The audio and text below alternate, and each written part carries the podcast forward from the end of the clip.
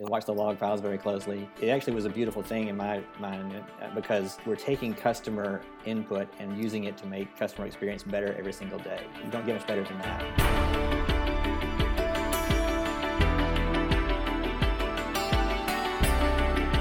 This episode is sponsored by MyPerfectColor.com, founded by ex Amazonian Jason Shaw. My Perfect Color is a paint manufacturer specializing in exact match paint color solutions for touch up paint and marketing applications for businesses. Color obsessed companies such as Yeti Coolers, Trek Bicycles, IDEO, Tiffany Jewelers, and more rely on My Perfect Color to match their colors perfectly every time. Whether you need paint to develop prototypes, displays, signs, exhibits, or to touch up product that has been scratched during fabrication, transit, or installation, My Perfect Color can help.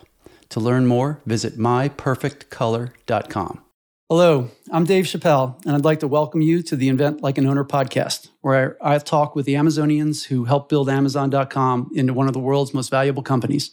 This weekly podcast is for entrepreneurs, future business leaders, and students of history and not to mention people who want to get a job at Amazon still. The goal of the podcast is to capture the Amazon creation stories and create a historical archive. On that note, my guests are recalling history as best they can. It's possible some of the details are fuzzy or wrong. if that's the case, uh, let us know. You can you know, do it in the comments, you can email me, and I invite future guests or commenters to help us get the facts as straight as they can be. Uh, now, on with the show. Today, I'm thrilled to be talking with Dwayne Bowman and Ruben Ortega who hold a special place in Amazon lore as the creators of Bowtega Box or Bowtega. I call it Bowtega Box, which you'll learn more about during today's episode. They were both quite early Amazon software engineers, starting in 97, it's Dwayne, and 98, Ruben. So I'm sure they'll both have a lot of interesting stories to share about early website innovations, especially around search, algorithm development, and more. Welcome, Dwayne and Ruben. Thank you. Sure. So let's jump right in. Can one of you tell the story of Bowtega or Bowtega Box and you know maybe put it in perspective as what the experience was like at the time where it was created. Sounds good. So I joined Amazon in January of 1998 and we launched the Bowtega Box in March of 1988. So it was 3 months to ideate, implement and launch, patent and launch. So what was happening on the site at the time is we had one sort order on Amazon.com. It was alphabetical. And so if somebody came to Amazon.com and searched for the partner, the results you would get back, the top result would be uh, the partner being a John Grisham book or or something yes. like that. Okay. The partner being the book by John Grisham. The top result would be 101 date ideas for you and your partner. The 40th result would be how to make partner in your organization. And you had to click two more pages before you got to the partner by John Grisham. And we knew we were going to change the search engine. We had plans to change the search engine, but it was going to take four or five months to re implement what we needed to do. And this was a horrible experience on the site. And we officially had no time to work on this. We had to fix the bugs. We had to scale the site. We had this new search engine that was coming. There was no time to work on it. So over a weekend, what we did was I was looking at the problem and I was looking at the log files and the eureka moment happened. The eureka moment was what if we could take all that energy our customers were doing to find the thing they were looking for and what we ended up doing was we ended up mapping the words people used to the things they clicked on and weighting it by the items they bought. We built a small index, put it, did a quick little lookup algorithm on it using some code that Greg Linden implemented. And we had we had a stunning result that happened. Basically, we had inadvertently discovered the vocabulary of purchase. So customers were telling us and doing putting all this effort finding things such that we could build a small sub index and return results that led immediately to purchase. Not only was this you know monetarily good for amazon it made the customer experience beautiful. You could come into the search you know after a couple of customers typed in the partner one day the very next day if you typed in the same phrase rather than page down through pages of results it appeared right at the top of the page. It was kind of amazing. And the, the thing that I really loved about it was that even the data bugs were powerful because if enough customers typoed the same name like Limp Bizkit, they would suddenly start getting that result at the top of the page. Because eventually, if they type Limp Bizkit and had got and bought this item, they would get they would get that result. Another example so, was uh, searching. For, yes. So it's sort of like early spell check, or basically, there's no human needed. It's learning that hey, people are typing variations of the term, and they're still ending up clicking and buying the resultant product. Exactly, or even words that had nothing to do with the item itself. For example, people would type in Oprah Empire Falls. The word Oprah has nothing to do with the Book of Empire Falls, except it happened to be Book of the Month Club. What that meant was later on that month or later on the next day, somebody could just come into the website and type in Oprah, and they would start getting a relevant set, set of results for what was going on. And so it was really one of those moments where you where you build something and look at it and just go, wow the the results were so much better. Everything just was was so much better after with search results with respect to the relevancy to the customer and the quality of the product. I was just going to say ruben a key phrase you mentioned there in, when you're talking about it is i was looking through the log files one weekend. This is something that log files are something that you don't typically read on at your leisure time right it, it, they're, they're sort of just uh, i mean you know this is basically a record of every click on the site is what the in the log files is so the thing about Ruben and, and I, both of us, is we spent tons of time sort of grepping through the log files and seeing what the problems were, what the issues were, how can we make the site better. And this is one instance where it was, it was an amazing sort of leap. And this was 98, so this is actually pre-Google. This is, you know, this is a long time ago. But yeah, it's even better than actually trying to use spell check with a dictionary because many of the words you're typing in are not in the dictionary, they're proper names, et cetera. So we can actually handle all these misspellings just from looking at data in the log files and building these indexes. It is ironic you use the example, the partner, and probably you guys were both looking through log files because you should have been finding a partner at the time. So, uh, so I again I remember it distinctly. But you mentioned that you leveraged some work that Greg Linden had been doing is basically when people would see is instead of having to go to page five or whatever, they would see the top three results. And you shared that um, screen grab with me that we'll put in the post. Was that used in other places on the website or detail pages, for instance? Did they use different things for you know people who bought this also bought these other types of things, or was it all working on the same you know core set of solutions? It was the start of a set of solutions because when we discovered that you could use words to map to behaviors and weight it by the purchase, it really began a whole fan out of innovation that came out that came out of that. And so we could suddenly start, you know, doing things like words people use to buy products, other words people use to buy products, reorganize browse trees so that if customers would frequently go to the book site and navigate the browse tree to bestseller, science fiction, hardcore science fiction, and then click on Game of Thrones. We could reorganize the browse tree such that it would lift those relevant categories up, reducing the amount of energy it would take to take another customer to find things. I know eventually personalization ended up using words as weightings as part of their detail page results, but it, it took a while to get there because it was there was a lot of work to do in 1998. Right.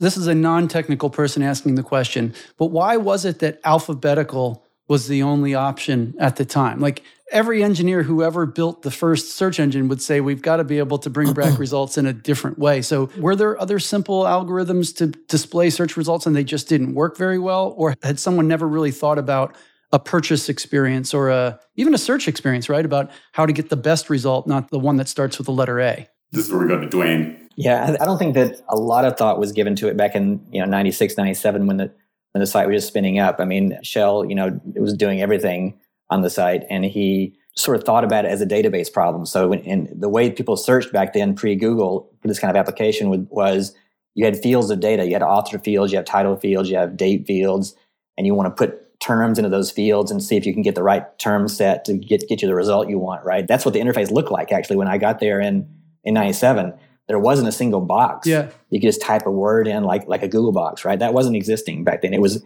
was an author title uh, date search basically. So yes, relevant. It's clear now that you don't want that kind of thing on an Amazon.com site, and relevance wasn't something that was easily gotten you know, sort of arrived right. at in that kind of situation, right? So we did look at you know changing the search engine pretty quickly, and we got there in I guess later '98 or '99, got to change the search engine, but we had to live with what we had at that point, and this was the best way we could go. Yeah, you saying that reminds me. My local library, I still get books at the library because I'm frugal, eternally frugal, and their search interface still looks like you know the. Actually, Google still has one too, where you can expand to search on multiple Sure. queryable fields. So, so I read something that Ruben had written that it was a big jump. Like, what was the sales jump from Bowtega when it launched? And the secondary question on that is, did we even have A/B labs, you know, web labs or A/B tests at the time, or did you literally just say, "This is better. We're going to slap it up, and we'll look at the change in sales volume"? Well, it was double digit percentages uh, attributable sales. You can always argue those customers would have, you know, rewritten their query eventually. Somebody would have gotten the partner, not seen the result, and typed in the partner, John Grisham. And eventually they could work their way to it. But it was really more of just making it easier for customers to buy things. So there was no extra extra revenue other than the assumption was it made it easy to buy once, they would look for more products and it would make it easier to buy more products. There was no A/B uh, testing set up at that point. Basically, we just tried it. Uh, it was clear the experience was much better, so we put it in production and watched the log files very carefully for 24 hours and make sure everything was you know fine. But the experience was just so much better. Even the sales numbers, attributable didn't really matter that much. It was just a clear experience leap. It is funny. It's a way of thinking about measuring the right thing too. So, for instance, you probably really negatively impacted page views on the site, you know, and, and time on site, you know, because I remember Right. getting there and people talking about that as an example, eBay, people spend tons of time there. Whereas Amazon's heavy customers did not spend a lot of time because you and people like you and teams got really good at helping them quickly find what they were looking for so they, you know, get in, get out, and hopefully have a good experience. So longer term, a change like this, how did it ripple through? I mean, you mentioned spell correct or, you know, an early version of it. How do things like this ripple through, a little bouncing around a little bit? Because when you were first hired, Ruben, you weren't hired to solve this problem, right? You were hired to improve search. So let's go back to that. Like, was that your first task or Dwayne, you hired Ruben, is that correct? Yes. Yeah. So, like, was that his first task? Is like, hey, Ruben, uh, your job is to fix search, or you and this team is going to fix search. And how was that prioritized? You know, because this is obviously made sense to do before fixing search, because it was sort of a smart hack to fix search until you know. Right. Yeah. Right. Yeah. I don't remember exactly the priority list, the exact time we hired Ruben. You know, I I had been hired spring of '97, so I just been there a year basically when Ruben came along, and the search team was basically just me. I think. I think Ruben was the next guy. I think. And eventually, we hired several more people, and we had, had the catalog group as well, uh, working with them. But yeah, I think the Bowtega thing was not on anybody's priority list. It was a weekend hack project that turned into something much bigger. And uh, Ruben's right; it spawned all kinds of related, you know, sort of technologies down the line that became the experience became quite a bit better. Related searches. I just was reminded of that when I saw the screenshot there, uh, the spell checking thing. So yeah, I don't remember the priority list, but I think the big priority was migrating to the new search engine, which actually was just another stopgap because a couple of years later we actually wrote a whole other search engine in house and migrated that as well. The, the, the we replaced our internal search engine with Alta Vista, and we had learned so much from the Bowtega Box experience and from the data experience. The day we launched it, it was irrelevant because we, we got better at return, returning relevant results than an off the shelf search engine. The technology of the day was very much focused on, and uh, relevancy of the day was very much focused on can I analyze this document better and get the right result for a customer, for a person? Right. And what we discovered was that we needed an index that was capable of being updated hourly, daily, and being able to weight off metrics that were outside of the context of a, simple document. We originally were swapping, the virtue of that stopgap engine was that it was capable of handling international languages. Uh, we knew that we were heading into Germany and France soon, and we needed a search engine that was capable of handling multiple languages. Uh, but we didn't have the team capable of building that yet. And the Yeah. UK with all those extra U's, you know, er- and, and everything. yeah. And so, were search results at that point person specific? And what I mean is, did they factor in the things that Dwayne had searched for over the past year? Or was it still just No. looking at the word that was typed in to the box? And It was just a word against the the index. That's that's all we had at that point. yeah, because if somebody searches for partner, you actually don't have any idea if they're looking for John Grisham becoming a partner or finding a partner, right? And so That's right. and so that was just still a limitation of this basically. Like how would you wait in that example if you can remember if someone just searched partner, how would you or how would the team, the search team, think about prioritizing each of those results? Would you say, look, John, somebody searches for the word partner, John Grisham's in that in top three, or did it change based on you know slight variations, like with and without the, et cetera? One of the innovations that came in with that was uh, that we decayed the data over windows of time. And so there, this was actually the failure case of Barnes and Noble at the time. I was comparing our results to Barnes and Noble because they actually had more than one sort order. And even they were failing on capturing relevant results in a timely fashion. Uh, you could do a search for uh, the word cat, and their top result was Catcher in the Rye one has nothing to do with the other. And I'm sure Catcher in the Rye is the best selling book of all time, but somebody using the word cat is not looking for Catcher in the Rye. Didn't want it. Yeah. Yeah. yeah. When you look at the site now, assuming it's massively better, in your time there, were there big strides made in things like that, even? Or was it still so early that there was low hanging fruit for things like improving personalized search and that sort of thing? Did I mention there was no time? yeah, I've, I've, heard that. That's that's been a constant theme. Yeah yeah, there was there was a lot of low hanging fruit back in '97 for sure, and uh, we were just you know the big thing in '97 was even we are just books alone, in print, out of print books. It's all we had to worry about, but we had to worry about getting a catalog up every day pretty much. If a new book comes out, you want the book to be in the catalog and to be on sale that day it comes out, right? You don't want people waiting. So just the and I don't even remember all the details of this, but just the onerous process of taking in input feeds from Baker and Taylor and these publishers and building a catalog that was accurate and had the right information in it and putting it on the site. Just that was Herculean at that time, trying to get it done. Right. And so that was a lot of our time, just figuring that part out. And then the search thing was a ton of low hanging fruit because it hadn't been thought about really uh, before 97. One thing that Ruben, you mentioned, and maybe I didn't understand it, so I'll go back to it. You mentioned swapping out from the original Amazon search engine that I'm assuming Shel and team built to Alta Vista. And did you say that that didn't really work or it was only good for a short period of time before it had to be improved again? Like, was that considered off the shelf at that time? Was that the best that existed or? You know, how was that decision made? It basically was it was a piece of off the shelf software that supported multiple languages. And that was the key constraint and multiple sort orders. So that is it was a key bit of infrastructure that did it and it was not a skill that we had in house when dwayne hired me i had zero search engine experience I looked at the code as written and was able to tweak it to make it go better and faster and stronger. But it wasn't until we hired more people on the team that actually had search engine experience that made the product the thing that it is today. And Bowtega no longer exists on the site. I, I don't know the date it was removed, but I know it was past 2002 at least. But I know that what is there now is, you know, science fiction compared to what we started with.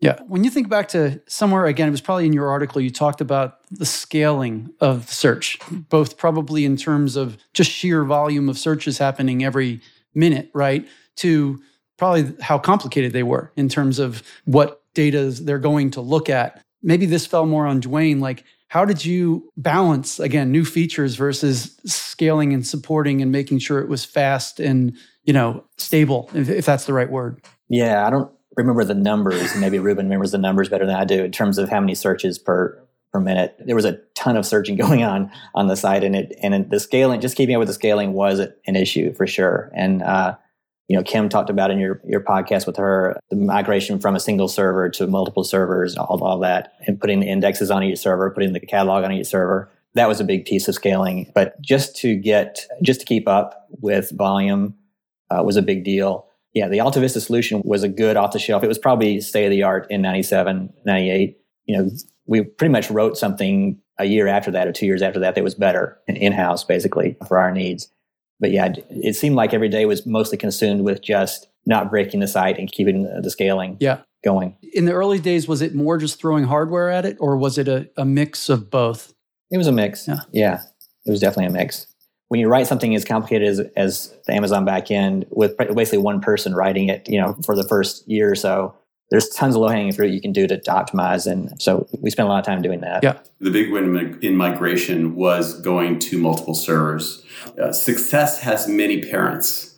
And everybody claims to have you know uh, you know started web services at Amazon, but I know that I started web services at Amazon because the very first web service at Amazon was when we decided to take the search off the same box as the website, put it on its own fleet of servers and it was using XML over HTTP to talk. And our, the name of our first search server was Obidos. We had no experience in house on how to deploy multiple binaries. So we would just take that same front end server, send it to the back end, and we added a little tag that says ampersand XML equals true. And if that came back, then we needed to send back, send back a set of XML results. And what if it didn't come back? What are some examples that would make it break, or would you have to re-request, or how would that work? Failure wasn't an option. no, that was not an option. so it always, re- so it no. always returned true.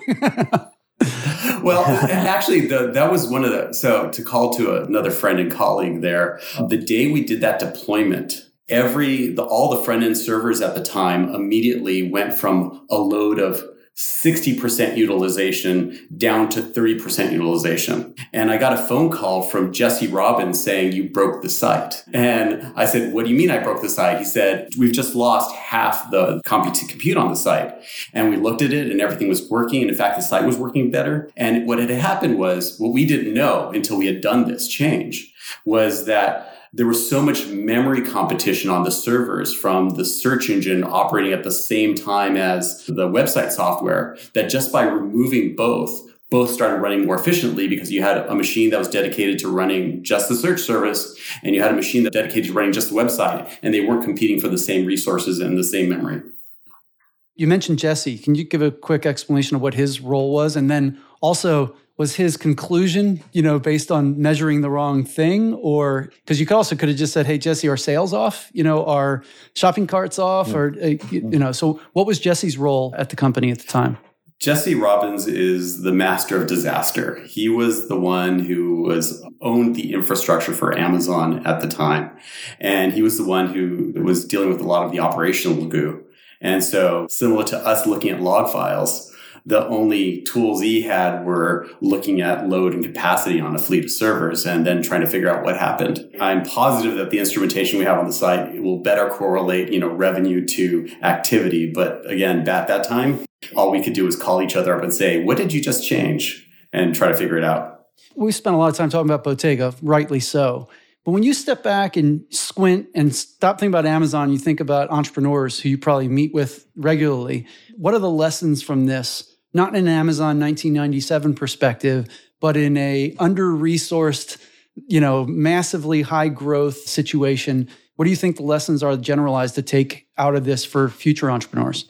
Uh, I just think you know bias for action. A lot of it is who you hire, of course. Hiring is the biggest thing, and so if you, hire, you get to hire people like Ruben who can come in and spend most of their day thinking about the problems and you know great ways to solve the problems, that's the key right there. And and someone who can actually not sit around and you know design for six months the perfect solution to the problem. Can they actually take what they have you know berkeley dbs and, and the code they have at their at their fingertips and and cobble something together that actually works and then perfect it as time goes on? That to me that's the biggest thing.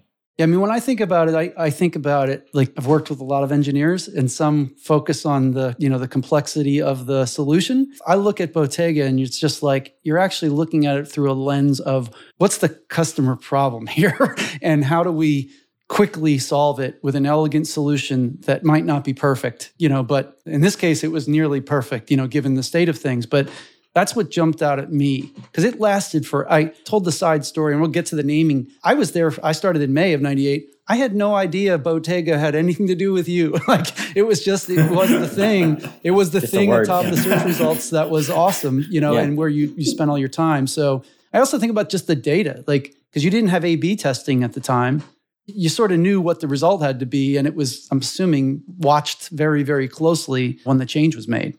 We did. We watched it very closely, watched the log files very closely. It actually was a beautiful thing in my mind uh, because we're taking customer input and using it to make customer experience better every single day. To me, that's, you don't get much better than that, right? It's, it's you're using your customers, using the volume of stuff we have on the site to make the experience so much better. And so I sort of just, I was amazed at uh, how quickly Ruben got it working and was sort of amazed at how well it worked and the, and the follow on things that, that it enabled as well. This was one of those cases where you, you first thank the team for putting it all together because the first thing that, that came out is that, that I learned from it is that signal is more important than analysis that buy signal is so strong and that buy signal wouldn't have been there had we not had you know people except we had we not been accepting you know credit card for purchases had we not had a website had we not had you know a, a product that people wanted to use in the first place. And so you know the, your, regarding your startup advice if you have a strong signal that will take up the place of a lot of sophisticated analysis. And in fact is better than sophisticated analysis then the other thing about the team is Dwayne, I know, protected me working on this. I was uh, Toddy chatting about this topic a few years ago with Joel Spiegel, and he had mentioned he had just gone to Jeff Bezos with the plan of what you know we're going to do with Search Catalog for the year. We launched, and then he had to go back to Jeff and say, I made a mistake. And, and uh, Dwayne had to kind of buffer the amount of time I spent on this versus the other things because this was fun. This is yeah. this is you know this is this was enjoyable. I mean, your head must have been blowing up when you're working on that over the weekend and you're looking at the results and you're comparing this screen from that screen. You're like, oh my God, people are going to freak out. You know, you guys must have been so excited. Oh yeah, we were, and you know, the- I imagine you showing it to the first groups of engineers, and people must have just been smiling, like it was so much better. Yeah, I mean, I clearly remember. I don't remember much about it, but I remember clearly, you know, whiteboard sessions with Ruben in my office, and just filling a whole whiteboard full of this stuff, and then him going off and implementing it in a matter of hours. You know, so that's it's a great feeling. We didn't really mention it explicitly, so maybe just tell the fun trivia how Bowtega got its name and sort of who behind it. So uh, what happened was uh, the person working on the front end at the time was then a software developer by the name of Alex Edelman, and he kept calling Ruben Dwayne results, Ruben Dwayne results. And there's a bias in the organization not to name things after people, and so we're just like, you know, you know, not that comfortable. You know, it's it's it's, it's similar search. And then he eventually flipped the name and he put in the, the secret code, the code he used to invoke it, where he, he ended up flipping it to be Bowtega, and it was so innocuous that it was like, well, I guess we can let that one go in. And so uh, that is how it got its name. Uh, That's pretty cool. Like I said, I didn't know, so I think it fulfilled the innocuous part of its mission there because I was there for months before I, I had any connection to, to, the two of you, uh, for better or for worse. But I think you guys would think for for better. Jumping around a little bit, you mentioned about the team. So Dwayne, you recruited Ruben. Can you just talk about how many people were there when you got there, Dwayne? And did bar raisers exist? We haven't really talked about bar raisers, or did that exist? Did you guys help create it? Like, what was it like in '97 and into '98? I think when I got there, I got there right before Kim Rachmeler, probably. And so, in her words, there was about 35 people doing everything website, front end, back end, everything. So that was that's the way I remember it. Basically, you know, the second floor or whatever that was in the um, Second Avenue building. And I don't know that the word bar raiser, you know, the bar raiser program was not there. Certainly, even when I left, I don't think that was it was there officially, but the idea of it was there right away. I remember being sort of surprised by how we did our whole interview loop and post interview meetings and the whole thing. So we were very focused on getting the right people on the bus, which is smart. And that came right from Jeff and, and the people he hired. I think Joel did a great job of recruiting. He recruited a bunch of people from his past you know, so I, I think more than anything else, that was probably a big reason for why Amazon could scale so quickly. Do you have any inputs on that, Ruben? Like thinking about not only being recruited, but sort of becoming a good interviewer. When I talk with startups, you know, sort of in advisory roles, I think the thing that comes up more than anything is leadership principles and baking that into the hiring process and performance process and sort of knowing what you're looking for and then trying to suss that out in the interview. I don't know, Ruben, I think you talk with a lot of startups now. Like, how do you think about it back to then and now? Oh, so there's like three questions there. Let's piece them apart. One, I was recruited in by Erica Locke, who introduced me to, to Dwayne and to Joel, and a bunch of my friends were working there. And I thought, I, I, oh, I can work there for six months. Let's see, let's see how this works out. And ended up spending nine years. The Bar Raisers itself really emphasize the importance of being a team. I was one of the first bar raisers. I was with the, that first group, including, and I think Andrew Certain started it, or he was part of that initial core group and carried the bar raiser flag for quite a while. And we were pulled into a room, and they said, "You have been identified as some of our strongest interviewers." And the goal was the bar raisers was not only to make sure that we had impartial interview loops, but to make sure that the process of the interview loop went well. Just to make sure the managers weren't trying to hire people in desperation or because we needed a lot of people immediately and and just to make sure that that you know we were having a debrief, making sure that just you know similar to I listened to Kim Rachmeler's story earlier, and there wasn't a lot of process at the time, but you had to put your name on something. You had to put your name and said this group was interviewed, this candidate was interviewed by the following group, and who was your bar raiser? And that was effectively almost like the code review. Did you have this person? So if that candidate came in and there was, it ended up being a, a immediate poor match, we had uh, a, some accountability for it. And so now in talking with new startups, it, a lot of it is really reflection of the same. You know, who's their team and how do they find new people on your team? You know, referral networks are good, but referral networks need checks and referral networks are inherently biased. We're biased by the schools we go to, we're biased by the organizations we hang out in. And so if having somebody on a loop dedicated to mitigating that bias is really helpful. I found recruiting and interviewing very stressful, you know, because admittedly I wasn't good at it in the beginning. And so that was like a performance goal one year to literally just get good at interviewing. But yeah, it's that whole idea of I got to make a vote public before I know how everybody else felt and I need to document it and you know have a basis for it. I'll do a whole episode on this with someone and because it really is one of the biggest things I took from it, but the natural outcome of it from what we're talking about and Kim and Joel and it's just the quality of the people that Amazon especially early. I mean, it's obviously just grown from there by repeating the process, but just incredible people in those early groups recruiting other incredible people. You know, so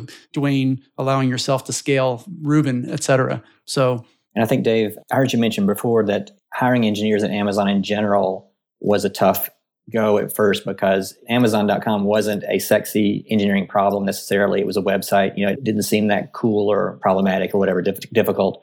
But I would say the exception to that was probably the search team because the search problem was a very interesting and, and complex problem that people wanted to dig into when they saw what the volume was going on the site. So once we got past 98 or so, hiring a great search engineers wasn't that, that difficult. They wanted to come to us. They wanted to get their teeth into some place that's just handling the volume we were handling and, and problems that we were trying to surface the right thing for the customer at the right time, all that, all that stuff. So that's the exception, I think. I could see how someone who's interested in search would quickly grok the, you know, we have to figure out all these product attributes and we have to know how to present it, we personalize it.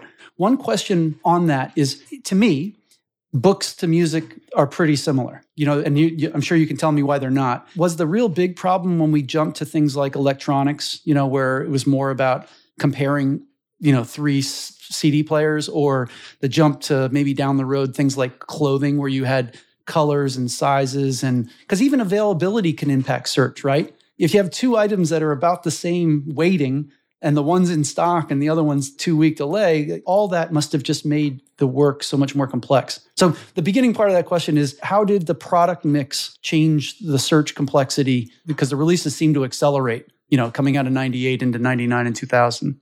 Yeah, and I'll let Ruben talk about some details of that. But I think what I do remember is that we spent a lot of time trying to shoehorn in the attributes of music and video and toys and clothing into what we had at the time, into our existing Berkeley DB kind of index model. And I don't remember the details of it, but I remember there was a lot of angst and a lot of, you know, unpopular decisions that were made about how we could possibly get this thing, get toys launched, get music launched, uh, just and not invent a whole new database solution. Is that right, Ruben? Yeah. And every product line taught us something new. I mean, even the transition of books to music was difficult because a book index would ship once every one to two weeks. Maybe it'd take a month if there was some problems with the build. Music had to ship every Tuesday morning. And the reason why is because music was published on Tuesdays.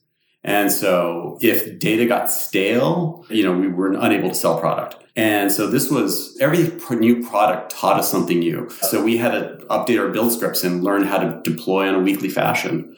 And then there were some hits generated things where we had to learn how to publish on demand with some, you know, later product lines. And dealing with all the different capabilities are, you know, how do you deal with different sizing? and sizing requirements and search by that attribute when you're dealing with close. So a lot of it was just learning how to build a search engine that was capable of handling the infinite variety, including as much as like who's the vice president of the day. Here's a really important business decision. Somebody comes to the search engine and types in the word Xbox. Do you show the item that's available or do you show them the item that's out of stock?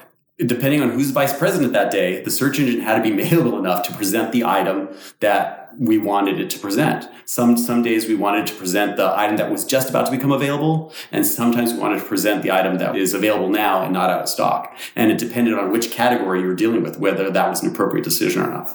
Yeah, that's a rabbit hole. You just feel like going down. Uh, we only have a few more minutes. I had one more search topic I wanted to ask about, particularly because Ruben, you spent time at A9 as well. But I also want to hear, Dwayne, if you were involved in this. When did quote unquote sponsored link? What do we call them? Sponsored links or pay uh, on Google? It's paid search, but we did start inserting that stuff into Amazon results, and now it's all over Amazon results. Can you talk a little bit about that? And maybe b- before jumping right into this is a solution, like what was the discussion around it? Like, is this something we should do and how to think about it? Amazon launched its first word based ad product in December 28th of 2000. So we had the notion of wanting to put ads on the site since pretty much the start of the website. And I remember being part of that group because they asked me to implement it. and it had led to one of the most important Jeff meetings I ever attended. I was in a room with a bunch of other vice presidents of various categories, and uh, they were all adamant that we can't launch ads on Amazon. We cannot launch ads on Amazon. It's going to cannibalize our sales. We won't do it. And they all unified under that concept. As the engineer in the room, I just wanted to implement something. I, I thought it was, it was going to be interesting. Jeff Bezos walked into the room, sat down, and said, We're going to be launching ads on Amazon. I hear some of you have some concerns. The only one with temerity to speak was Jason Kilar. And Jason said, we have some concerns that launching ads will cannibalize sales on Amazon. And Jeff Bezos said, Yeah, yeah, me too. Let's measure it and find out. And that was it. The meeting lasted about 10 minutes tops. Yeah. And it was one of those great moments where you get to see leadership and leadership that's willing to be data driven. And I was happy that happened. That product, the slots product itself, lived and died very quickly. It was not a successful implementation because we didn't know what we were doing. But eventually they figured it out. And I'm sure the solution they have now is much uh, more sophisticated than anything we could have dreamt up at that time. Did that work carry over to things you did at A9? Probably A9 will be an entirely separate episode, but maybe tease it a little bit. Like what where did A9 come from? Because in my mind, again, not at A9, it was all about search experimentation and innovation and blue sky thinking. Is that about what it was? Or was it also accommodating people that wanted to work down in Palo Alto? Like it was never entirely clear to me where that came from. The answer is both. It was a way for Amazon to learn how to set up a distributed office, first and foremost, really. And search was led by Udi Manber at the time. Yeah. And Udi joined the company. They asked me, you know, will you be his mentor? And given our relative seniority, I thought, you know, I'm going to be his river guide. I'll show him where the natives are friendly, show him where the water's shallow. And that ended up being an awesome partnership and creating some really innovative technologies, the help of uh, Jonathan LeBlanc and Barnaby Dorfman and the rest of the team. And it was about creating a space for search both on Amazon to be produced, but also to try innovations like Street View, Block View, which was a precursor to Street View, do search inside the book. Uh, and feature search inside the book results, yep. creating a way to federate across search results, which led to the creation of Open Search and a bunch of other technologies that were all about how do you expand uh, the accessibility of search and in, in an e-commerce world. This is really exciting because my team's launched Look Inside the Book. Melissa Kermeyer was the product person. But again, my failing memory doesn't connect that with A9 doing all the real work, you know, the technology. Do you remember that side story where we took couple hundred thousand books or whatever it was. We shipped them overseas. We had them scanned, and then we realized we screwed up and we didn't have them scanned for uh, OCR. So we had to rescan them so that you guys could search, you know, index them and search them. I don't know if that rings a bell, but th- that's a true story. It totally rings a bell, and it also led, you know, th- this is also the foundation story of Mechanical Turk you know the ocr was bad and so for the exceptional uh, elements we would send them off to you know humans to take a look at it and somebody thought maybe we can make this a better system. And right. so Mechanical Turk ended up being part of the launch of A9 because we were trying to get people to center images for the block view. It's like, you know, which image has the McDonald's storefront in it? You know, you send it to a human to do that result, to, to figure out which page, which image was the best looking image. I just keep writing down entire episodes here. So you know, I'm jotting down, you know, search inside the book. It wasn't something that. You should have Ruben back about 10 times. Uh, right? That's yeah, what Ruben might, should do. Ruben might be the new co-host if I can yes, pin there you down go. as he there travels you go. the world. yes. Well, look, anything else you guys want to mention or you were thinking about before we spoke today that you wanted to discuss? All right. Well, I did get some suggestions from both of you for some nonprofits, and we'll link to them off of the post and show notes. Anything you want to mention about Woodlawn, Dwayne, or your uh, favorites, Ruben? Uh, Woodlawn is just is a K twelve independent school in, in, Davidson, North Carolina, where I live, and uh, it's just it's a little bit different than a typical traditional independent school. So check out the website if you're interested in it. And did you found that the school? Or? Yeah, my wife and I founded the school in 2002. We've been working on it ever since. We've done some teaching, some coaching on the board, you know, everything you can think of, and it's been a great experience uh, for me. Awesome, uh, Ruben. When I was working at Pinterest most recently, I became associated with a, a group called devcolor.org. It basically is an organization dedicated to mentoring black software engineers and by other black software engineers. And I met the leadership of that team. We hosted them within the Pinterest offices down in the Bay Area and up in Seattle. And it was such a good organization. I really loved our partnership with them. And given how many given the needs of the, some of the software engineers we had in the Seattle office and down in the Bay Area offices, this organization is looking to make uh, impact by having peers help their peers. Well, look, you guys, thank you so much for being guests on the podcast and taking a flyer. Uh, guest number three and four, or three, three and a half.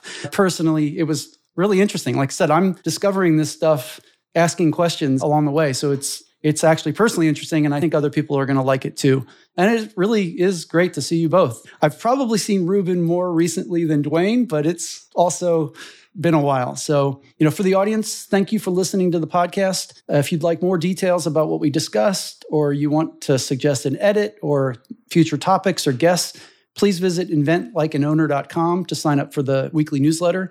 And this podcast episode in particular is going to have photos that Ruben shared with me old Amazon t shirts, swag, puzzle pieces. And if you want to see what Bowtega results look like, uh, we'll also have that in the results. And honestly, I still think they look pretty good. um, you know, it's a pretty cool looking site. I wanted the Invent Like an Owner site to look like the tabs, but my technical skills are very limited. So, and everybody, be sure to subscribe to the podcast to get future episodes. That's it for today. And remember, no sniveling.